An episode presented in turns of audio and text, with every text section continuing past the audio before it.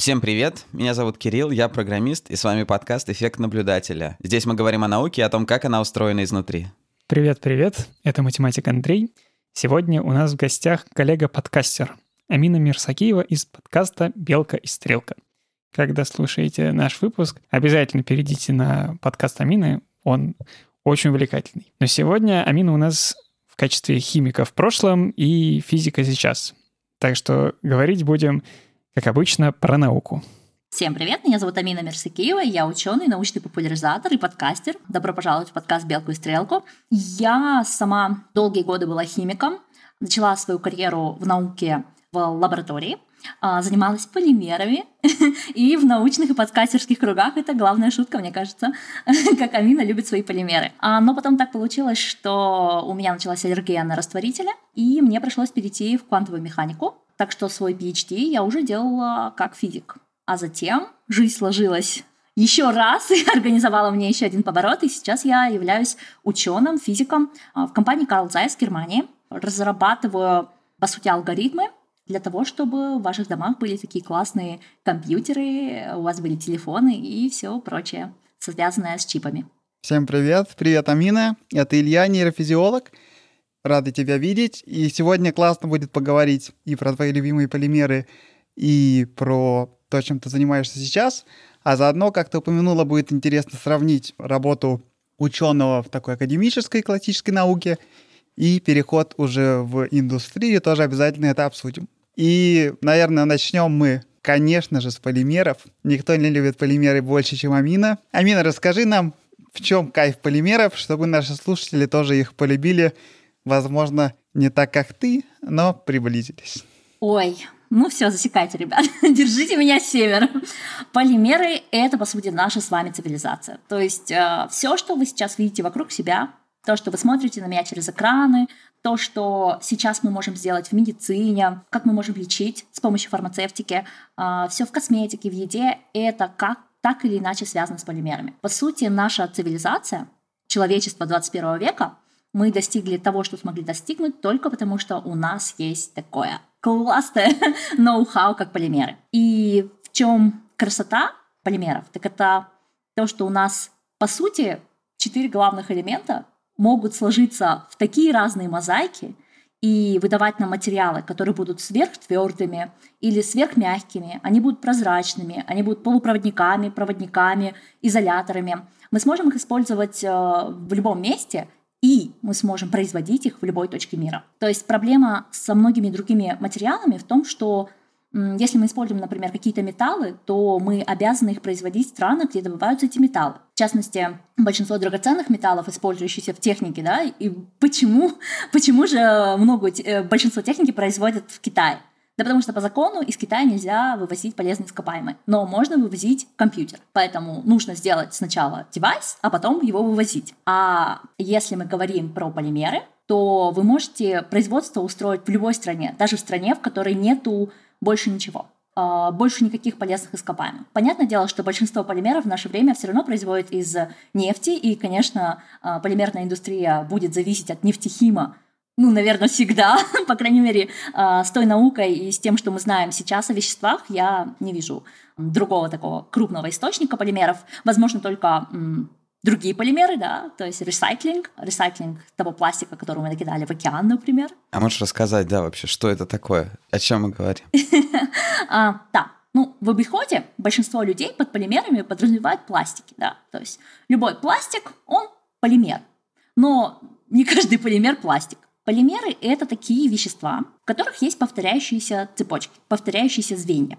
Эти звенья называются мономерами, ну а сама большая молекула называется полимерами. Если мы можем посчитать, скажем, где-то до десяти повторяющихся звеньев, то мы даем им более точные названия, да, там октомеры, там пентомеры. Между собой мы будем их так называть. Но, по сути, есть мономер и есть полимер. Если мы можем посчитать до десяти, иногда мы говорим олигомеры. Это очень удобно, когда вы начинаете изучать свойства вещества, и вы можете, например, создать полимерную цепочку и создать ее коротенькой, скажем, там, на пять мономеров, и создать ее чуть-чуть подлиннее, на десять мономеров.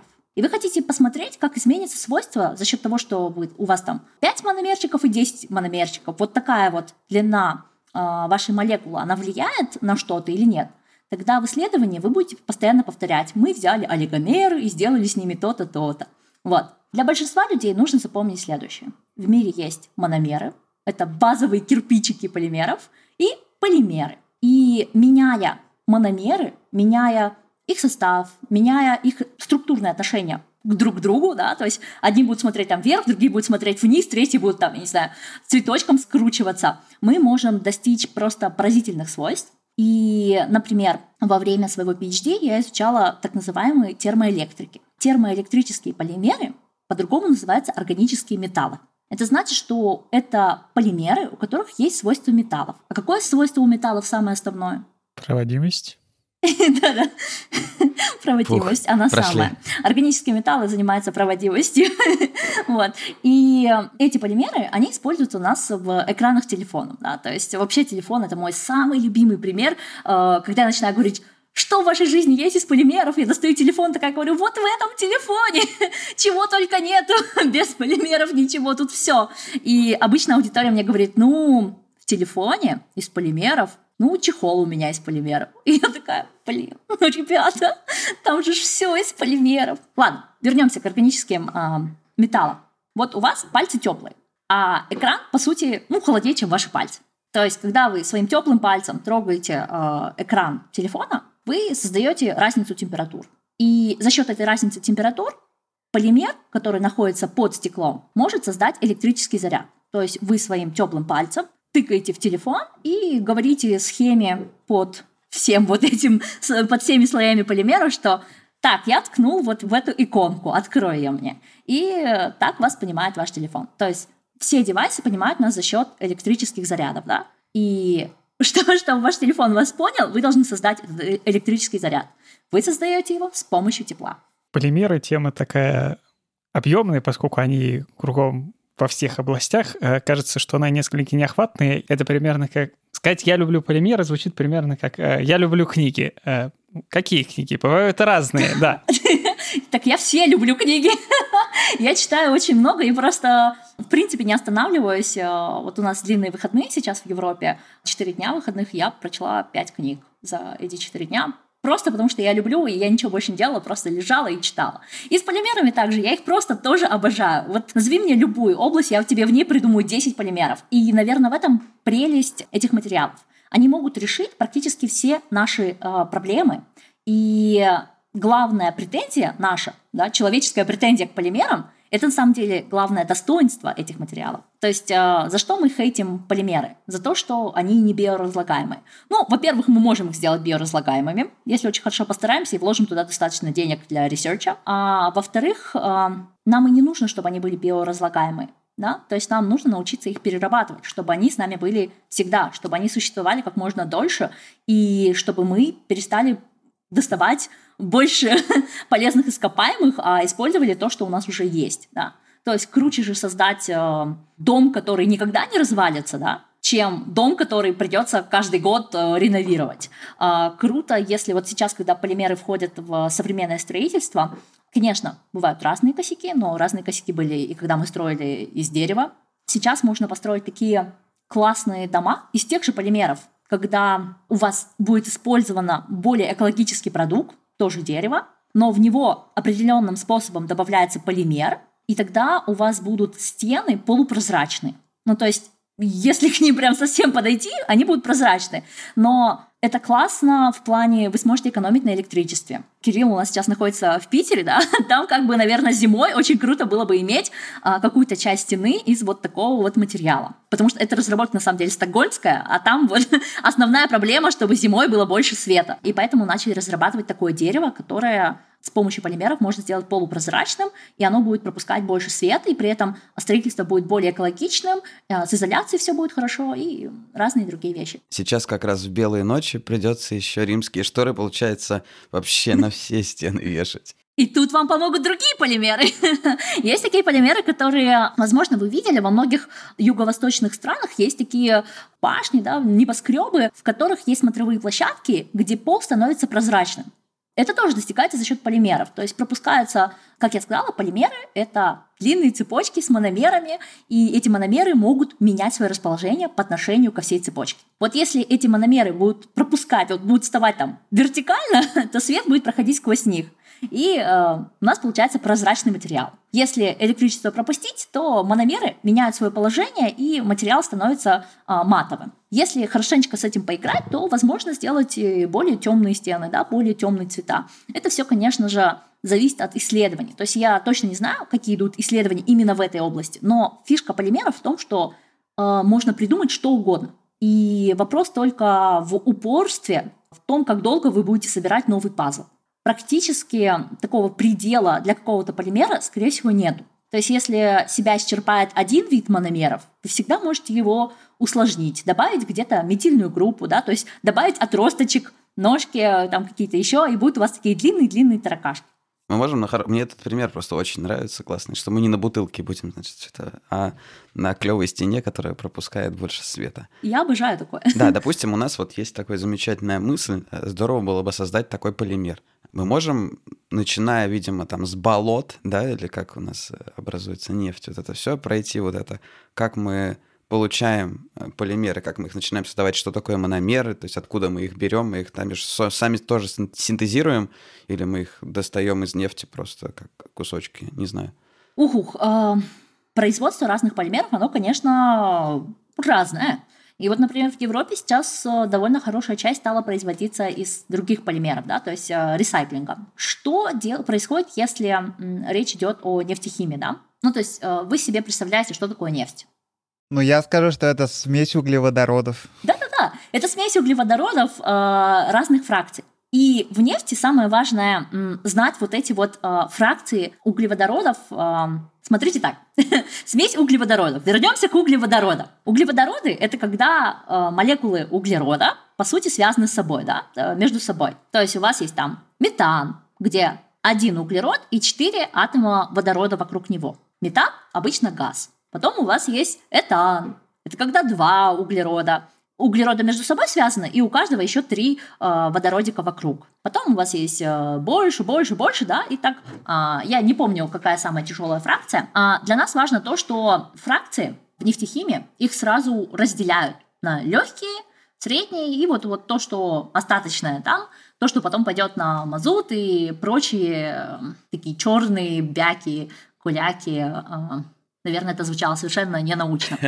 Но основная претензия к моему подкасту – это то, что я обычно рассказываю о науке словами, которые не пугают людей. Это замечательно, это то, чего не хватает нашему подкасту.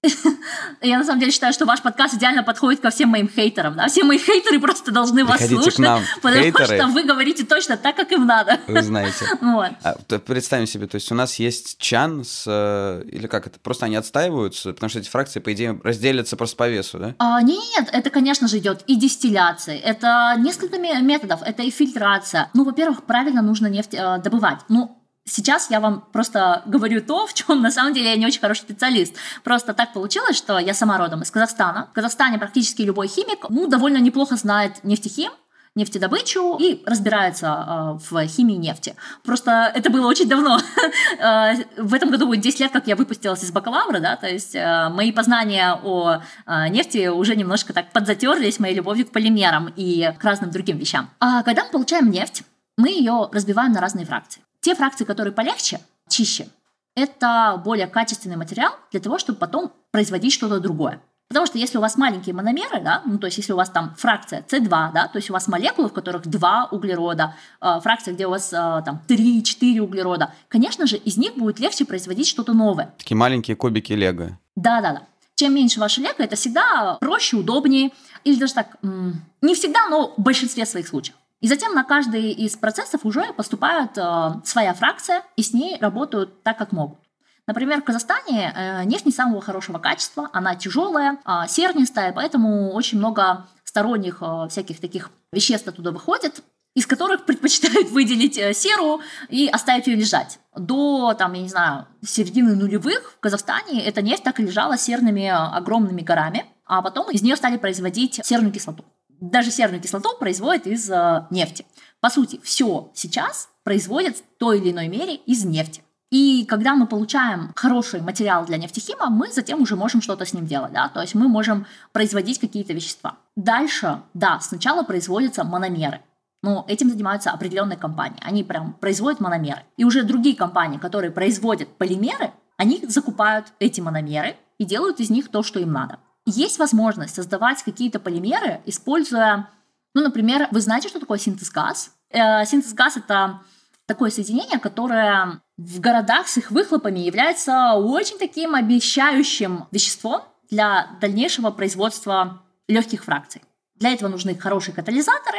А катализаторы мы получаем из тех драгоценных металлов, которые нельзя вывозить из Китая, как я говорила раньше. Вот. Опять же, все упрется в конечном итоге в полезные ископаемые, да? Прости, пожалуйста, я правильно понял? Мы как-то агрегируем, агрегируем газы города и из них что-то начинаем делать? Это одна из классных идей, которую хотели бы люди э, делать, да? То есть это один из источников будущего нефтехима. Это то, над чем многие государства сейчас работают. И в академии, и в индустрии это то, что сейчас развивается. Придумываются катализаторы, как вот из всех этих выхлопных газов сделать что-то полезное. Потому что выхлопных газов много, они мешают нам жить, дышать, они влияют на наше здоровье, и из этого можно делать нефтехим. Это не значит, что сейчас это делается в масштабе, да. А как, я себе представил большой воздухоочиститель, такая огромная лопасть, и за ней хепа-фильтр. Ну, это очень оптимистично, это было бы очень круто, если бы можно было так, но это то, на что конкретно вот в Казахстане точно на это тратятся большие бюджеты, даже учитывая то, что Казахстан не очень крупную сумму вэ вэ пэ, да, отдает на такие исследования, но все равно основная часть по химии будет уходить в исследование основных проблем, да. И большая проблема Казахстана – это загрязненный воздух. К счастью, сейчас это изучается. Но я не хочу вас вводить в заблуждение, потому что это на самом деле не моя прямая э, область. Я просто хотела вам показать то, что откуда производятся полимеры, откуда производятся мономеры. На сегодняшний день это нефть, но человечество работает под другими способами. Во-первых, это мусор, переработка мусора, разбить его до мономеров и затем снова производить из этого полимеры. Насколько я слышала, пару недель назад, вот у нас сейчас шестого июня, пару недель назад в России стали обсуждать, чтобы у вас упаковки производили определенного цвета. Вы хотите в России запретить сейчас цветные пластиковые упаковки. Почему? Тогда, если у вас все упаковки будут прозрачны, вы сможете все упаковки разбивать снова на мономеры, то есть возвращаться к блокам лего и каждый раз э, производить новую тару. По сути, тара у вас будет бесконечной, безотходной. Не стопроцентно безотходной, но вы очень сильно сэкономите на производстве упаковок. А как мы знаем, упаковки – это довольно такая ощутимая часть, если мы говорим про полимеры. То есть полимеры, они везде. Но если для производства лекарств нам нужно, скажем, там, я не знаю, десять тонн какого-то вещества, то для производства полимерных обычных пластиковых пакетов нам нужны просто тысячи и тысячи тонн, потому что нам для каждого там, помидорчика нужна отдельная упаковка. Для каждого, я не знаю, там, персика, там, я не знаю, для шести персиков нужна своя упаковка. Да? С лекарствами немножко не так. Да? Это работает по-другому. То есть, еще раз, если суммировать, все полимеры, которые используются сейчас в индустрии, это вновь синтезированные цепочки из каких-то элементарных кирпичиков. Я имею в виду, что они синтезируются промышленным способом. Мы берем элементарные кирпичики и ручками их собираем в новые. А потом их заново разрезаем на кусочки в Шрёдингере, и заново собираем новые полимеры. По сути, да, но я уверена, что есть какие-то природные полимеры, которые мы используем ежедневно как есть. Да? То есть мы просто берем какую-нибудь смолу и используем ее как есть. Просто я не могу вспомнить такой пример, потому что я, конечно, фанат э, вот этих вот искусственных полимеров. Для меня красота искусственных полимеров в том, что это наша с вами научная мысль, да?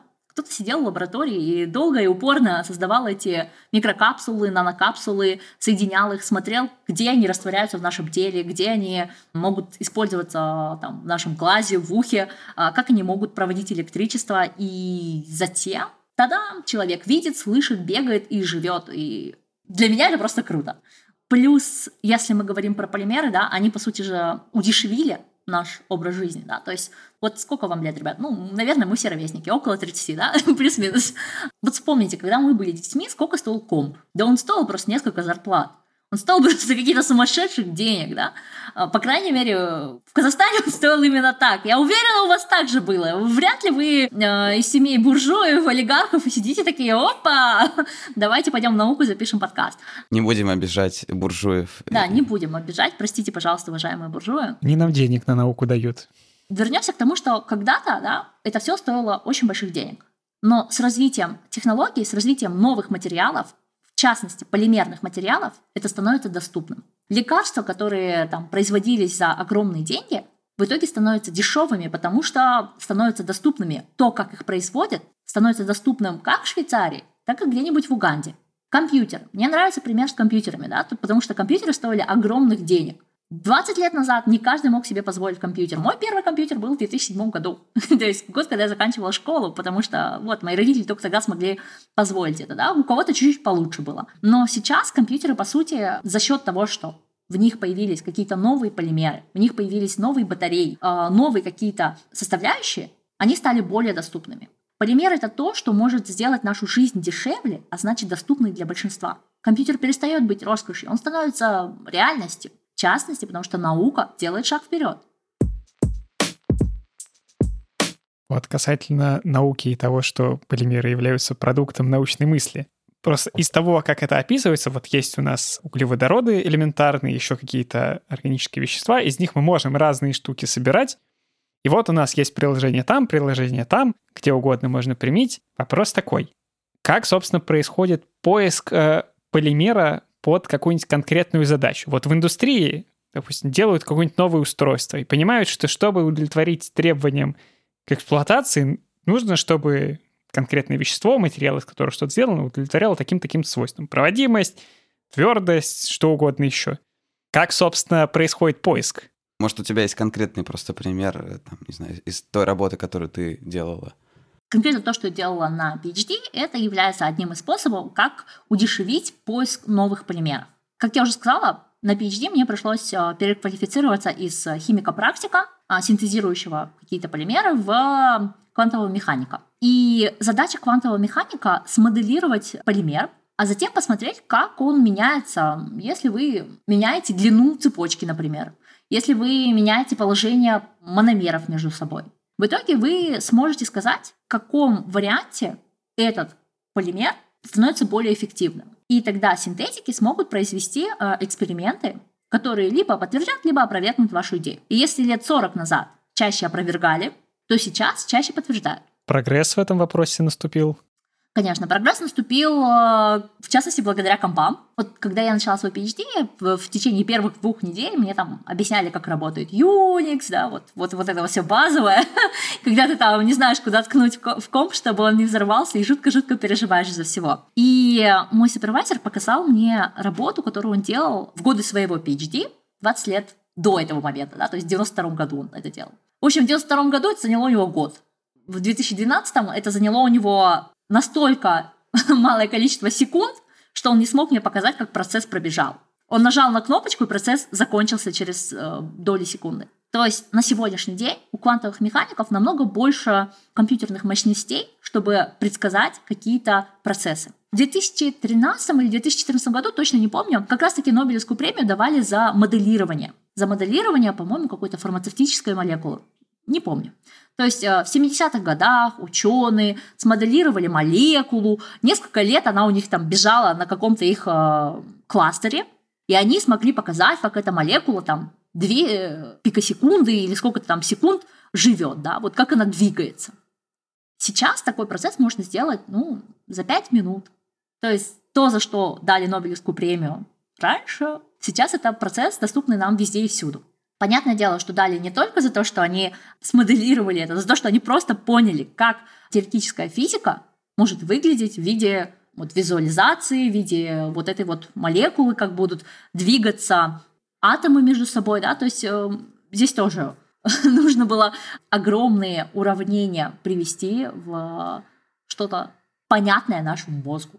Давай можем пофантазировать. То есть вот я знаю замечательный такой футуристический немного пример, что ли. В принципе, можно себе представить, люди любят в BlackBerry старые вот эти клавиатурки, да, это прикольно, когда ты нажимаешь клавиши.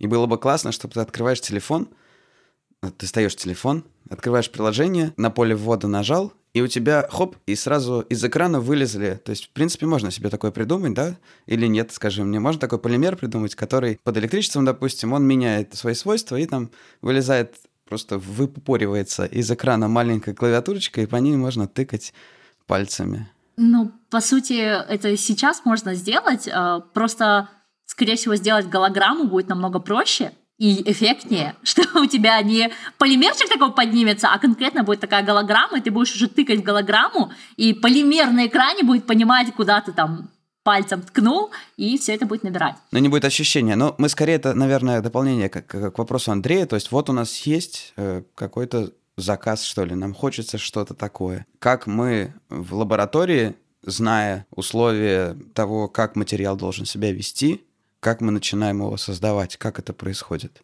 Ну, первая вещь — это, конечно же, изучить, что уже есть. Опять же, вернемся к органическим металлам, да, про которые я уже рассказала. Их создали в семидесятых годах, но э, Нобелевку за них выдали в двухтысячных. И когда, вы помните, первые тачскрины появились? В конце девяностых. Почему так вышло? Потому что компания Samsung создалась в девяносто пятом году э, целью, э, что они хотят иметь тачскрины. Первое, что они сделали, они изучили всю науку, посмотрели, какие вообще материалы есть. И в течение двух или трех лет у них было около двадцать тысяч патентов, которые привели к первым тачскринам. И, соответственно, работа, которая когда-то просто была публикацией, стала Нобелевской премией. Первое, что делают любые люди, которые хотят создать новый полимер, это смотрят, какие полимеры уже есть. Скорее всего, какое-то свойство уже было зафиксировано. Затем, как только вы получаете вот это вот, находите нужный вам полимер-кандидат, назовем его так, вы будете работать над э, его эффективностью. Да? То есть э, то, что вы получили в первый раз, это была случайность.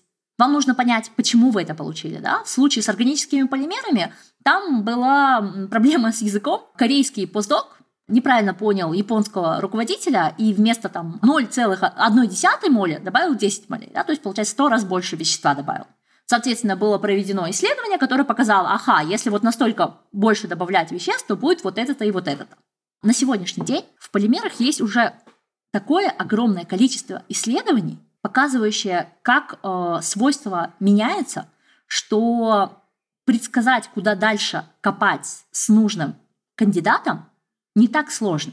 Сложно будет, да, подобрать условия синтеза, сложно будет масштабировать эту реакцию, сложно будет э, вывести ее на заводской уровень, чтобы инженеры смогли уже произвести нужное количество вещества. Потому что, когда ученый что-то делает, он же это делает для, ну, там, одного-двух граммов веществ. А когда это выходит на большое производство, то, по сути, нужно заново создавать весь процесс синтеза. Создать сам полимер, который будет тебе там выскакивать, как чертик из табакерки, это не так сложно. А как? Ну вот расскажи. Это на самом деле интересно. Вот у нас есть эти мономеры, да? У нас есть кусочки углерода. И мы решили, что хотим вот такой вот классный бобоньк полимер. Да, как мы это делаем? Ну давай пофантазируем. Смотри. Тебе нужен полимер, который будет вытаскиваться. Хорошо, ты сам сказал, что он должен увеличиться в размерах. Окей, как мы можем сделать, чтобы он увеличился в размерах? Первое, он дол- может изменить структуру, правильно? То есть он, может быть, он был гармошкой, тут ты его открываешь, подается электричество, он из гармошки вытягивается в струнку и, значит, выпирает из твоей э, там, коробочки. Это вот первый вариант. То есть он изменит геометрически свою форму.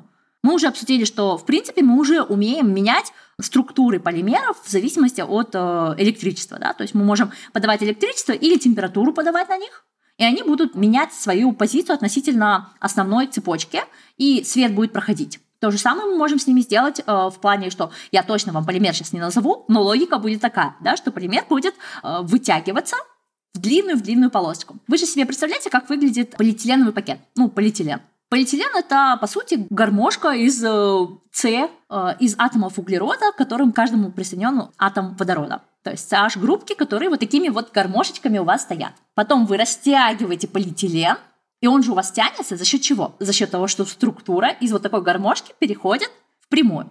Вот тот же самый принцип мы могли бы применить вот в вашем чертике из табакерки. Это первое. Второе. Я бы еще предложила посмотреть на какой-нибудь, э, например, свойство гигроскопичности, да? То есть то, что полимер в какой-то момент начнет собирать э, в себя воду. Например, вы подаете ток, он начинает притягивать в себя молекулы воды и начинает тоже подниматься над уровнем вашей э, коробочки. Тоже такой вариант возможен. Почему нет? Полимеры в контактных линзах для глаз. И вот и в памперсах это полимеры, которые как раз-таки могут взаимодействовать с водой, втягивать в себя воду и увеличиться в размерах. Ну, то есть памперсы же увеличиваются, да, подгузники увеличиваются в размерах. За счет чего? За, за счет того, что туда попадает вода. Подгузник вылазит за пределы э, первоначальной формы. Сколько я уже полимеров, оказывается, в своей жизни увидел. На самом деле, вот все, что сейчас вокруг тебя сидит, это все с полимерами. Ну, вот, возможно, только двери, шкаф из дерева, и то наверняка покрыты какими-нибудь полимерами, чтобы у тебя не было заусенцев или еще чего-то. Тоже физическое воздействие я понял. Мы растянули, оно растянулось. А вот как мы подаем электричество, и почему вдруг он начал воду в себя втягивать? Или почему он поменял конформацию? Я не знаю, этого полимера еще нет, но мы же фантазируем, почему бы нет? Ну да, ну то есть как, как это происходит? Вот мы подаем электричество. А, ну это-то я могу, наверное, довольно легко представить. Когда ты подаешь электричество, ты, по сути, что делаешь? Ты высвобождаешь электроны, правильно? Да. А что делает вода? Что делает вода, когда рядом есть электроны? Разлагается на OH и протоны. Но это если ты ее прямо электрическим конкретным током так шибанешь, грозой такой. Ну да, вот за счет диполи... Э, но диполи будут двигаться. Да, диполи будут двигаться. Но вода сама заряженное соединение, и она будет двигаться в сторону, где есть электроны или же где их недостача. Да? То есть она будет перемещаться. Каким-то образом за счет электронов ты сможешь э, к себе присоединить заряженные соединения. Это может быть вода, это может быть, например, какой-нибудь раствор соли, да, или что-то такое. Мы сейчас просто фантазируем. Представляете, мы сейчас нафантазируем, а через десять лет кто-нибудь возьмет и создаст такой полимер. Вот будет прикольно. Я хотел поделиться немного своим опытом работы с твоими любимыми полимерами, но немного другими. Так как я биолог, ты вот вначале сказала, что у любого человека при слове полимер возникает слово пластик, у биолога при слове полимер возникает биополимеры, белки там и прочее, которые совершенно... Другая, значит, история по сравнению с теми полимерами, которые ты занимаешься. Насколько я понял, ты занимаешься вот моделированием молекулярной динамикой, да, этих полимеров? Я занималась. В основном я, в принципе, занимаюсь материалами, да, то есть материалы разные, физические свойства веществ, вот это интересует меня сейчас больше. И даже в оптике, где я сейчас работаю, там тоже есть полимеры, и нас тоже интересуют физические их свойства. Вот. И я недолгое время занимался тоже молекулярной динамикой, но белков. Белки тоже полимеры, огромные, сложные, там у них куча разных атомов, понятное дело. И вот тоже их трехмерная конформация, движение в пространстве – это большая важная история.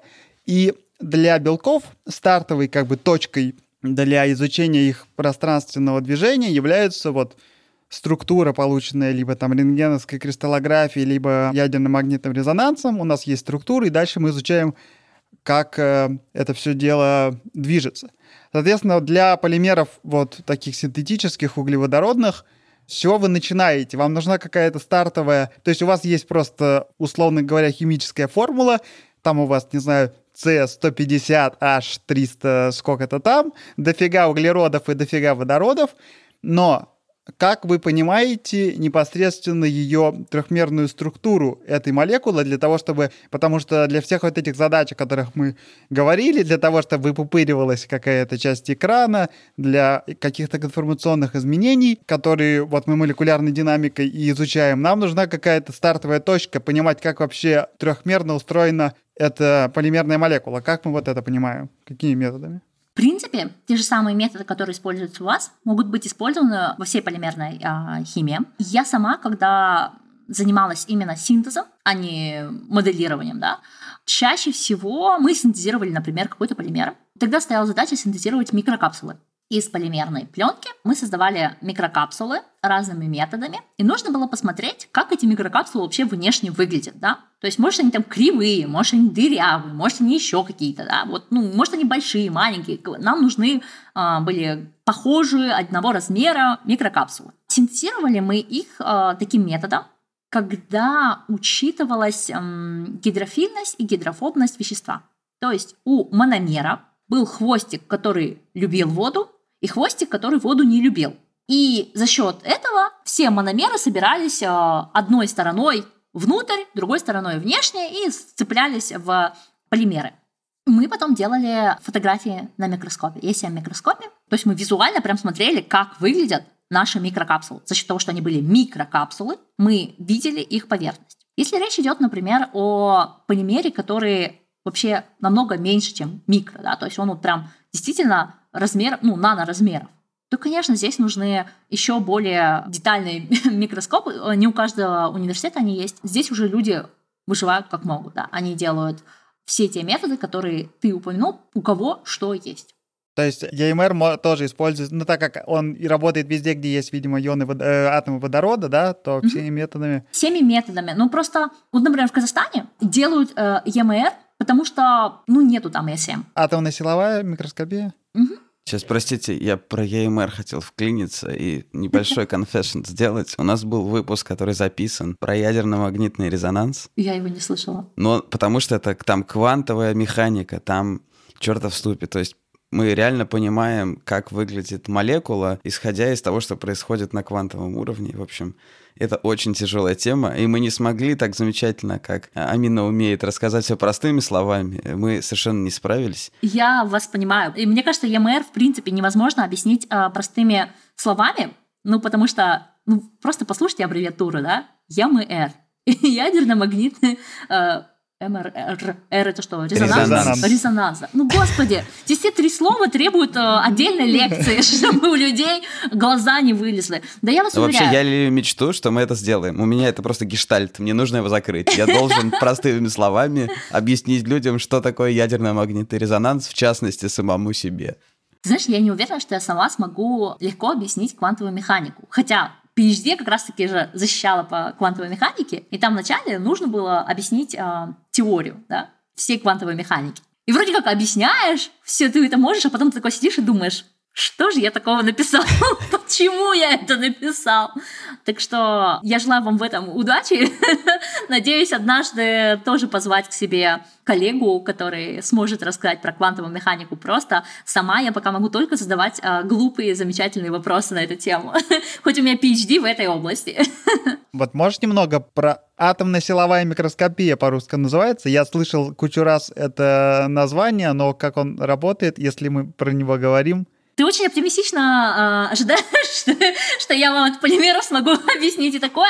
Для меня, у меня опыт сводился к тому, что я ездила в Марсель на практику, и там как раз-таки свои же собственные микрокапсулы и отсматривала на и эс эм. Я даже не знала, что он называется атомной микроскопией. Это ужасно. Многие ученые на самом деле не знают, как называются их методы на родном языке. И когда вот тот же пи эйч ди защищала, вначале у меня была аннотация по-русски написано. Так мне пришлось ее отнести своим русскоязычным профессорам. Они так долго смеялись, пока читали это дело, потому что, ну, откуда я знаю, как, как называются некоторые слова? Я, я никогда их в жизни не слышала по-русски, да, изучала только на английском.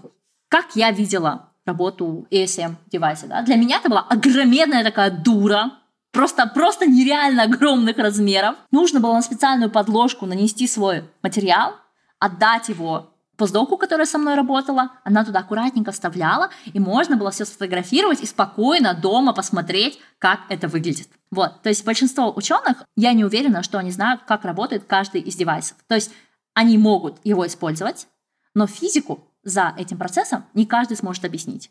Такая грустная история. Я думаю, что это не грустно, это в каком-то смысле сила человечества, что мы можем так узко распределить свои силы, и каждый хорош в своем деле. И есть определенный человек, который сидит ну. и разрабатывает этот агрегат, и все там понимает. Не-не, но в целом человек должен, наверное, когда он делает постоянно на этом работу, он должен знать какие-то процессы внутри, да. А, например, я сейчас работаю в оптике, поэтому что-то про плазму я знаю, хотя я не работаю с самой плазмой, да.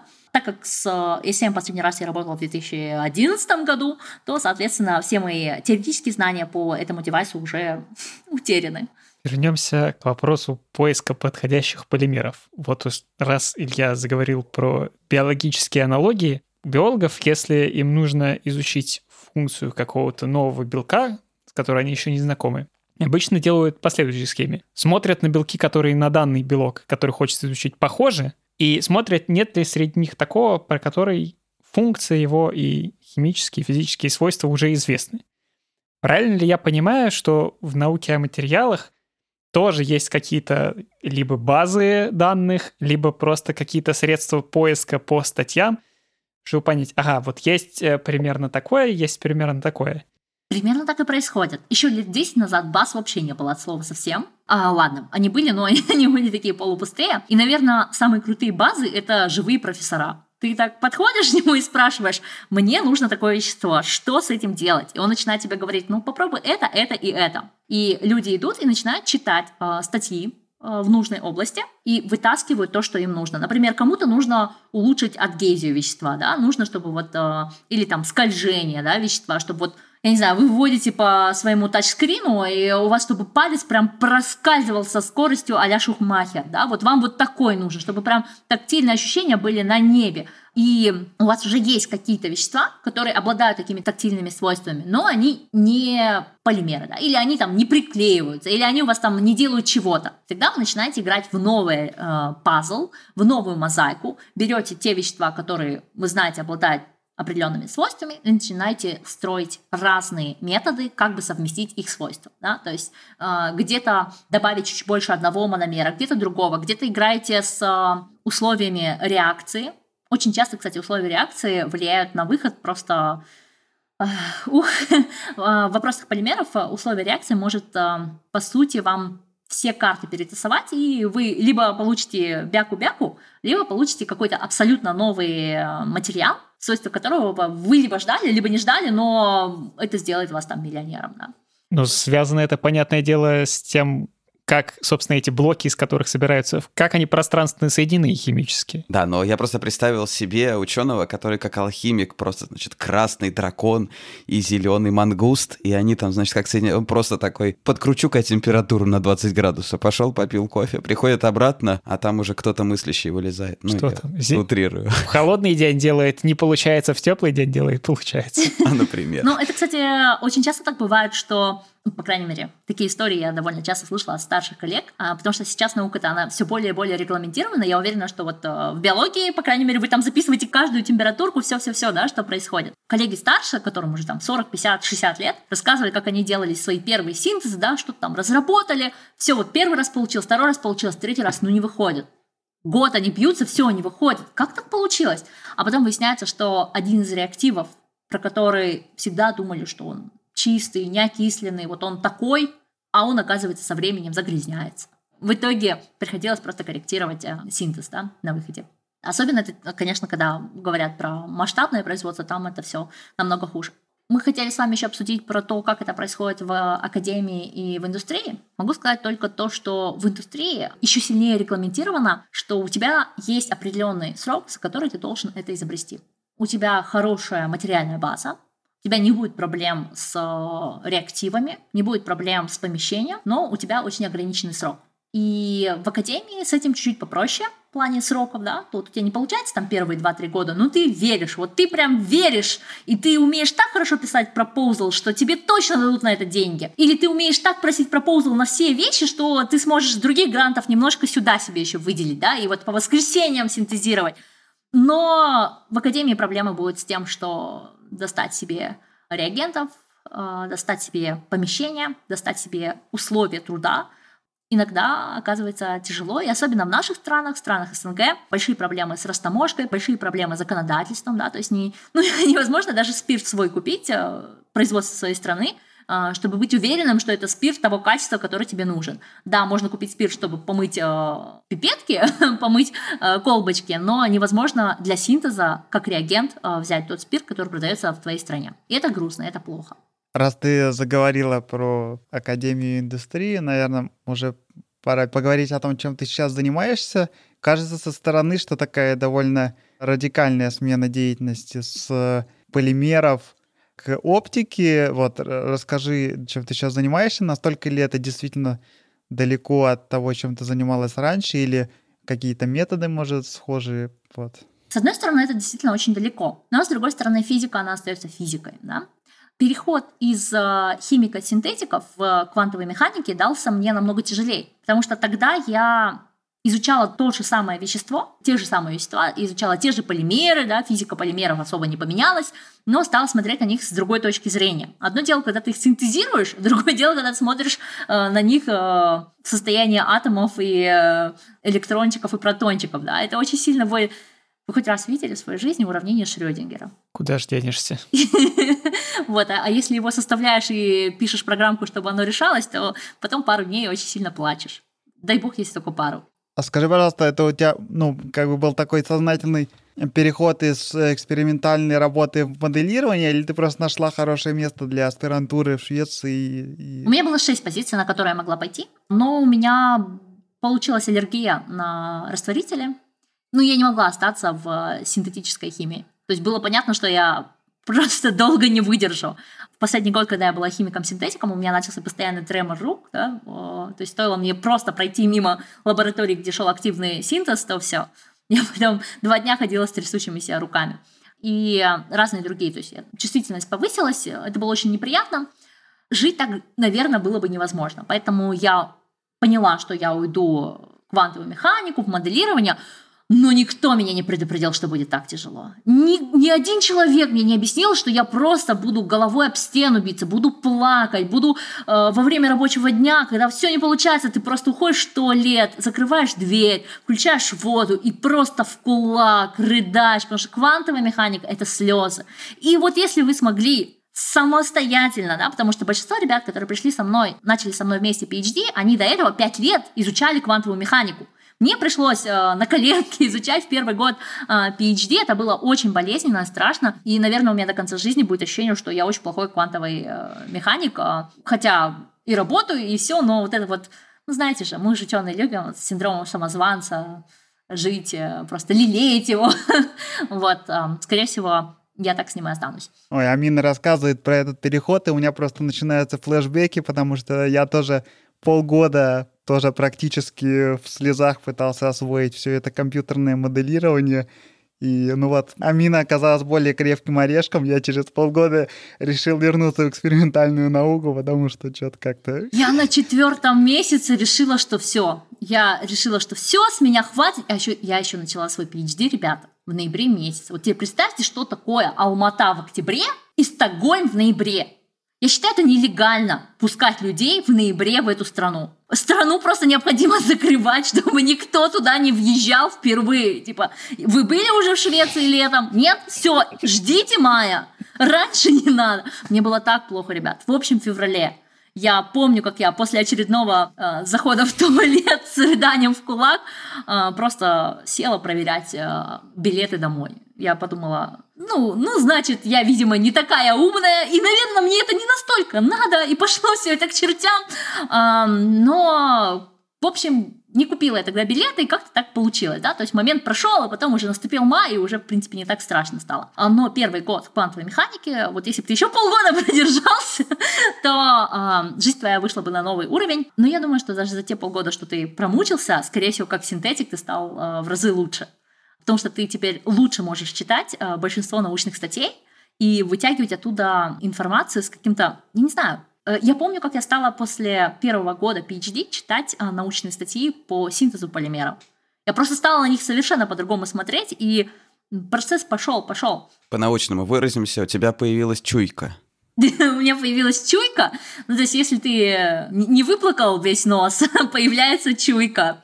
Вот, ребята. А, но я у многих спрашивала, да, кто делал такой переход.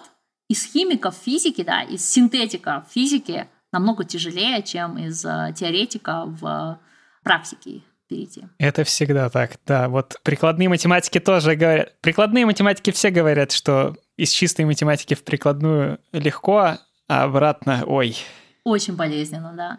Но и я сейчас хочу сказать, что, скорее всего, э, из академии в индустрию уйти, когда ты делаешь в индустрии науку, это такой кайф, что добровольно обратно я не пойду. Ну, в смысле, если только я загорюсь какой-то определенной... Вот мы с вами обсудили сейчас полимеры, и ночью мне проснится тот самый полимер, и я пойму, что это Нобелевская премия, и да, тогда еще, может быть, я соглашусь еще раз пойти на эти страдания. Но в целом и в общем, я ушла из химиков физики осознанно, но никто меня не предупредил, что будет так больно. И я ушла из академии в индустрию тоже осознанно. Более того, мне пришлось год быть безработной. Я год искала работу, отправила триста пятьдесят заявок, прежде чем смогла найти работу в компании Carl Zeiss.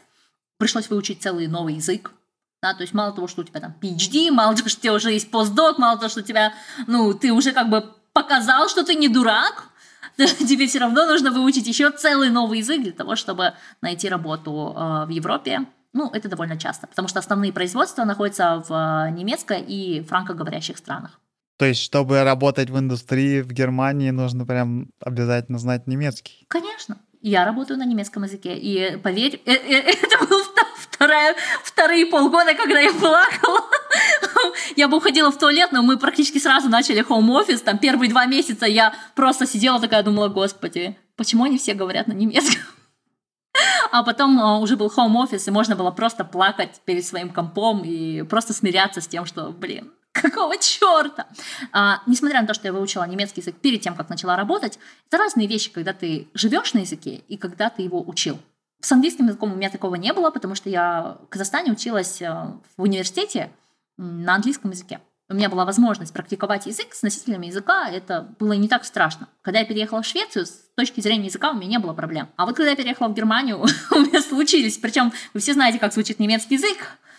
Ух, там квантовая механика где-то вот прям совсем рядом маячит. Она всего лишь чуть-чуть обгоняет немецкий язык по своей жестокости к психике человека. С другой стороны, там словообразование практически полимеры. Ты прав. Особенно если знаешь шведский язык, то... Это, кстати, очень часто меня спасало, то, что я знала шведский язык. Правда, попадала тоже в смешные ситуации. Например, глагол «springen», он в шведском языке означает «прыгать», а в немецком «бегать». Или наоборот. Да, наоборот, наоборот. «Бегать» и «прыгать». И я...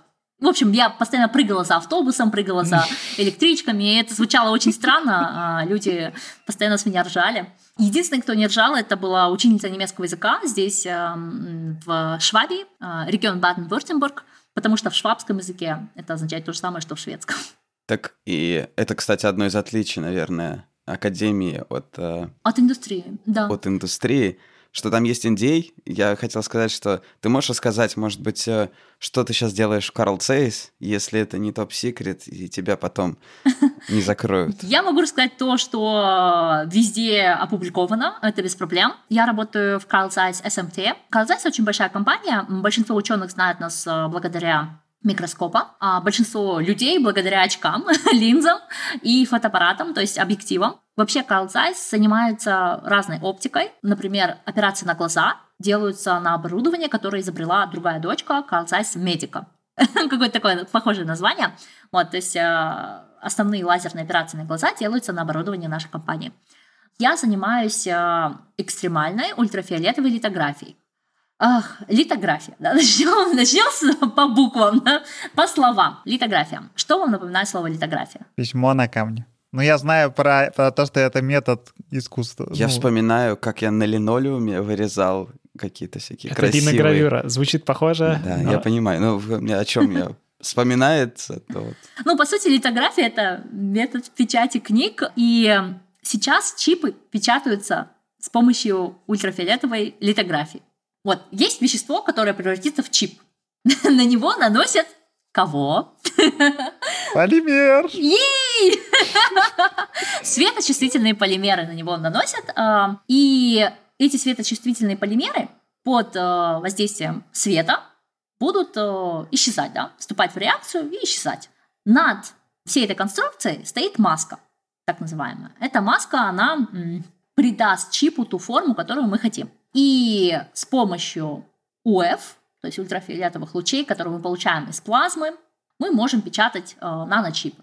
Мы э, производим все стекла для этого процесса. То есть любой чип э, для любого компьютера, любого телефона в мире, он был э, напечатан с помощью наших э, деталей. С помощью оборудования компании эй эс эм эл, а компания эй эс эм эл закупает у нас детали, самые важные для этого процесса. Нужны какие-то специальные стекла? Конечно, для того, чтобы они отражали луч света в определенном диапазоне, да, для того, чтобы они могли отражать там какое-то количество ультрафиолетовых лучей, какое-то количество инфракрасных лучей, все это, там просто огромное количество зеркал, огромное количество всего вот этого. Само, само оборудование настолько огромное, что, ну, мне кажется, это будет как компьютеры в шестидесятых, семидесятых по своим размерам, довольно большие такие агрегаты, и я работаю лишь с одним из стеклышек. Ладно, вру. Сейчас я работаю с двумя стеклышками. Вот. И знаю только, как работают вот эти два стеклышка. Нас в компании где-то пять тысяч человек. Большинство из нас, по-моему, шестьдесят процентов это инженеры и пи эйч ди. Люди с пи эйч ди. Так ты тоже занимаешься каким-то моделированием компьютерным этого всего процесса? Да, я занимаюсь моделированием этого процесса, потому что, вот смотрите, когда вы идете, да, мы же говорим про оптику. То есть вот вы когда идете, у вас картинка движется, но ваш мозг этого не воспринимает. А когда мы работаем с любой оптикой, все равно есть какие-то пределы. То же самое, картинка движется, есть артефакты на поверхности, есть какие-то еще вещи, но что-то должно заменить работу мозга для того, чтобы убрать вот эти все помехи. То есть сейчас, когда вы фотографируете на ваши телефоны, у вас телефоны, там такая средняя матрица, но они делают очень крутые снимки. За счет чего? За счет э, software, да? За счет э, приложения. То есть. И моя задача частично писать вот такой софт, но нас э, очень много, и мы делаем разные вещи, да, то есть мы там делаем какие-то анализы поверхности, мы смотрим каждое зеркало, каждое стеклышко, что из себя представляет, и это нужно изучать, анализировать и предсказывать на выходе, получится ли э, длина света, вот пучка вот этого, такая, какая должна быть. То есть обработка изображений в фотокамере телефона — это не просто нейросеть, которая обучена на то, чтобы «сделайте мне красиво». Конечно. А это какая-то глубокая наука, которая стоит, что вот линзы у нас такие-то и такие-то, как бы нам сделать так, чтобы они правильно пропускали весь свет, чтобы правильная цветопередача была и так далее. Да-да-да. И по сути, когда вы вот это вот все придумываете, все это приложение, когда вы понимаете этот процесс, чтобы вот оно было таким, вы используете там квантовую механику. Поэтому переход из академии в индустрию для меня был по принципу квантовой механики. Да, я не так хорошо знала оптику, но квантовую механику знала. И за год, за полтора года уже и в оптике поднаторела. Хотя, конечно, как всегда, синдром самозванца. Нет предела совершенству, и еще мне работать и работать, изучать и изучать. А как вы берете это стеклышко и много разных вариантов лазера пропускаете? То есть вам нужно какой-то объем данных экспериментальных, или просто вы берете это стеклышко и моделируете его, и чисто работаете с, с тем уже, что с мольбером. Это если мы говорим про что-то новое. Если мы говорим про что-то новое, там процессы совсем другие. А если мы говорим про процесс, который уже есть, да, то есть про тот девайс, который напечатал уже твой компьютер, то э, моя работа состоит из двух частей. Первая часть – это вот то, что мы постоянно что-то новое изобретаем, да, для того, чтобы там улучшить разрешение, что-то вот такое делать. Да. Мы смотрим, как можно постоянно повысить эффективность нашего оборудования. Это первая часть нашей работы. А вторая часть – это смотреть то, что делают на производстве. То есть каждое стеклышко, которое производит компания Carl Zeiss, мы в итоге должны проверить, правда ли оно соответствует э, тем параметрам, которые необходимы, чтобы печать была такой, какой надо, чтобы это была действительно экстремальная ультрафиолетовая литография. То есть есть какой-то набор тестовых испытаний, которые вы делаете? Конкретный лазер с конкретным... Э, делаем конкретно не мы. В компании пять тысяч человек. Я сама э, видела наш девайс только один раз. Причем одно свое стеклышко я видела один раз, а второе стеклышко ни разу в жизни не видела. Вот. Ну, потому что мне и не нужно видеть его для жизни, да, то есть мне нужно понимать, как оно работает, как оно отражает лучи, сколько оно поглощает, сколько отражает, где какие параметры у него, да, то есть понимать э, каждый там слой. Это все не просто стеклышко, которое ты взял и пошел, да, нет, эти стеклышки имеют очень э, большое количество разных э, слоев, и все эти слои необходимо изучать. Это делают инженеры. Инженеры замеряют их, проверяют, смотрят, и потом программы это обрабатывают, и мы смотрим, да или нет. Можно ли с этим дальше работать или нельзя. Возвращаясь к теоретической работе с этими всеми линзами и прочим, насколько вообще та оптика, которая там требуется, как научная дисциплина, отличается от того, что называют геометрической оптикой, то, что в школе изучают в курсе физики. Кажется, в одном из своих эпизодов я говорила, что э, я больше использую геометрическую оптику, которую как раз-таки в школе используют. Углы синуса, косинуса. Все вот это мне э, в ежедневной работе нужно чаще, чем квантовая оптика. Но понимание квантовой оптики, оно очень важно для того, чтобы делать шаг вперед. Ну, ты понимаешь, да, что вот он вот так вот отклоняется. Да, вот что вот луч, он здесь отразится и получится так-то. Но только понимание квантовой оптики в конечном итоге скажет тебе, сколько энергии, сколько каких-то других параметров именно вот в этой точке. И понимание, наверное, в науке, в любой, и в индустрии, и в академии, это самое важное. Ну да, геометрическая оптика поможет понять, куда идет свет, а вот что с этим дальше делать, это уже более высокая наука. Как мы до этого обсуждали, да, что чуйка появляется, вот чуйка появляется, когда вот э, к геометрической оптике присоединяется квантовая оптика. И тут я могу честно сказать, что мне еще вот действительно работать, работать. Для меня квантовая оптика пока еще ух, не, неизведанный такой э, зверь, и я изучаю его по мере сил и возможностей. Квантовая оптика — это как ведут себя фотоны. По сути. Да, а вот ты еще некоторое время назад упоминала что-то связанное с плазмой в связи с оптическими задачами. Это о чем речь? Это речь о том, что вы не можете обычным фонариком посветить на вот тот слой полимера, да, чтобы получился чип определенной длины. Нет, мы же работаем на наночипы, да? Я хочу сказать э, всем слушателям, что здесь под наночипами подразумевается не тот чип, который Билл Гейтс вам в руку введет. Нет, э, до этого мы еще не дошли. Наночипы — это чипы, у которого каждая точка, каждый носитель информации, это транзистор, он наноразмеров. То есть сам чип вполне себе видимый глазу. Вы можете его в руках подержать, но э, каждая точка в нем может быть наноразмера. И такие чипы, конечно, применяются не везде. То есть, э, скорее всего, на вашем айфоне такой чип, потому что вашему айфону нужна мощность побольше. А если у вас телефон попроще, то, скорее всего, не такая мощность. Да, то есть применяются какие-то предыдущие поколения а, чипов. Они не намного хуже, и для бытового применения ну, детям посидеть в зуме хватит. Конечно, через какое-то время оно все будет подтупливать, но это уже другая песня. Итак, когда вам нужны точки наноразмеров, вам и луч нужен определенных размеров. Чтобы этот луч определенных размеров получить, получают его из плазмы. Но это уже немножко э, другая компания делает, э, за плазму отвечают не мы. Мы, естественно, должны знать, как эта плазма должна выглядеть, потому что наши стекла с ней э, работают. И если кто-то из вас заинтересуется, вы можете загуглить э, такое видео Carl Zeiss и ю эф о-литографии. Оно так и будет называться. В две тысячи шестнадцатом - две тысячи семнадцатом году моя компания, компания, в которой я работаю, э, получила европейский приз за инновацию. Что такое. И, в принципе, до две тысячи четырнадцатого года весь этот процесс был не очень возможен. То есть его предсказали давно, то, как оно будет работать, знали давно, но не могли получить плазму нужных размеров, не могли там получить стекла нужных параметров, а теперь смогли, и, пожалуйста, у нас такие классные мощные компы. Довольно тяжело рассказывать, потому что я все время такая думаю, так, это было публично, где-то видео я видела. Так, это тоже где-то было. Так, а это учебник физика Фурье, да, вот это тоже. Вот. А когда ты работаешь в индустрии, и особенно когда ты такой маленький человечек, как я, то ты, конечно же, всегда думаешь, что можно говорить, что нет. В индустрии, конечно же, все вот эти вот э, секреты, э, они очень секретные, обсуждать их нельзя. Но какие-то общие вещи рассказать всегда можно, потому что наука, она все равно принадлежит всем, и какие-то базовые вещи в науке, они понятны и известны везде и изучаются в университетах. Ту физику, которую я сейчас делаю на работе, лет двадцать, как могли, изучать в университетах. Ну да, как с атомной бомбой. Физика всем известна, а вот как это сделать, это уже тонко. К счастью, не все знают. О, да. По поводу безопасности, ты в каком-то недавнем подкасте рассказывала, как вы сдаете телефоны при входе в компанию, то есть у вас там все с этим строго? Это не мы. Это не мы. А нас просят просто не фотографировать, и поэтому, когда заходишь на территорию компании, лишний раз ничего не фотографируешь. Но если достал телефон и проверил сообщение, тебя за это не будут ругать, бить или еще что-то такое делать.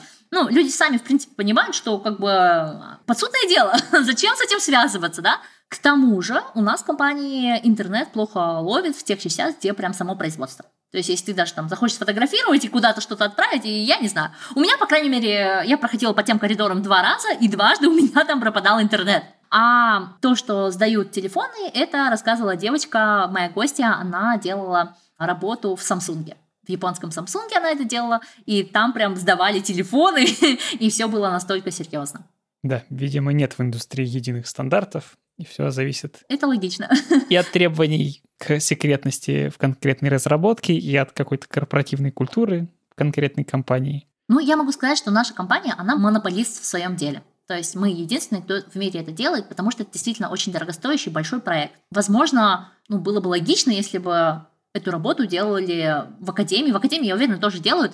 Просто вряд ли хоть у одного государства есть такой огромный бюджет, чтобы разработать то, что смогла разработать компания Carl Zeiss. Представьте, у нас пять тысяч человек, у нас у всех довольно большие зарплаты, наши девайсы... У нас поштучное производство, да? пять тысяч человек производят поштучные вещи. Это довольно дорого. Это очень дорого. И я не буду какую-то сверхсекретную информацию открывать, но это известный факт, да? То, что у нас один в мире клиент. Наш единственный клиент должен был частично вложиться в наше исследование для того, чтобы мы смогли изобретать следующую, следующую ступень. здорово узнать про такие детали науки в разных областях и в академии, и в индустрии. Будем, наверное, немножко уже потихоньку закругляться. Хочется напоследок, давай расскажем пару слов про твой подкаст. Я сам большой поклонник твоего подкаста, много выпусков слушал классных. Скажи пару слов, как бы, как ты позиционируешь свой подкаст нашим слушателям. Мы очень настоятельно им тоже советуем туда сходить и послушать. Мой подкаст, он про посидеть на кухне с подружкой. Вот мы с вами сейчас так довольно немножко официально обсудили и полимеры, и оптику. А вот если бы мы сидели без всякой записи, мы бы с вами постоянно смеялись, потому что невозможно говорить про науку, если ты не смеешься. Вот как по-другому можно рассказать про то, как ты плакал в туалете в кулак, да, если ты это все не будешь через шутку рассказывать. И поэтому подкаст «Белка и стрелка» — это когда вы берете наушники, включаете наш подкаст и садитесь третьим на кухонный стол, с чашкой чая начинаете понимать, что такое наука. Наука — это смешно, это сложно и легко одновременно. Это большое количество казусов, случаев, неуверенности и маленьких чудес. Кайф. Я думал, как описать твой подкаст. Ты сделал это гораздо лучше, чем все, что я придумал. Я тоже, кстати, слушаю. Вот. Очень мне нравится, очень здорово. Ну, это класс. Я надеюсь, что вы тоже придете ко мне в гости. Ваша тема тоже будет очень интересна. Я прослушала ваш подкаст после того, как вы мне написали, и подумала, что, ох, моим хейтерам я знаю, куда вас всех теперь отправлять. Вот-вот, вам же сюда. Приходите, приходите, хейтеры. Увеличим да, нашу да. аудиторию. Недавно девушка одна написала, что ой, Амина, я послушала ваш подкаст, но мне пришлось все удалить. Моих сил на это больше нет. Почему вы постоянно смеетесь? У вас такой потенциал, рассказывайте об этом серьезно. Я не хочу слушать ваши хихоньки. Я нахожу, думаю, господи, нормальная женщина. Я тоже не хочу слушать без хихонек. Что ж теперь делать нам? Но тогда я еще не знала, что вы есть. Теперь знаю и буду отправлять но к вам. Мы не то что позиционируем себя как подкаст как без хихонек. Как подкаст без хихонек, да. Но вы намного серьезнее, чем я. Просто у меня там иногда такие жизненные истории, что я потом сама сижу и думаю, ух, мы выключаем обычно подкаст, э, запись, и потом еще час э, с гостями сидим и перевариваем, что же, это, что же это сейчас было, что же мы еще не успели рассказать. Поэтому иногда выходят бонусные эпизоды. Ну, очень здорово. У нас сегодня, благодаря Амине, наверное, самый хихонский подкаст получился. Простите, вот. Я по-другому не могу. А, да, это здорово. Это кайф. Вот, да, потому что вокруг Амины всегда весело, и наука предстает такой классной и интересной штукой, какой она и является, разнообразной, многогранной. Поэтому, да, спасибо огромное за такой интересный, веселый и насыщенный рассказ. Спасибо, что пригласили. Да, я не могу не напомнить, опять же, нашим слушателям, если вы слушаете там, где можно поставить звездочки, лайки или что-то, обязательно их поставьте, потому что это помогает подкасту как-то выйти наверх всяких топов, и его там кто-нибудь замечает, кто-то может что-то послушать интересное. Напишите приятный комментарий, обязательно то же самое сделайте с подкастом Амины. И обязательно включите нас хотя бы одному своему другу, потому что мир должен становиться умнее. Спасибо, всем пока. Пока-пока.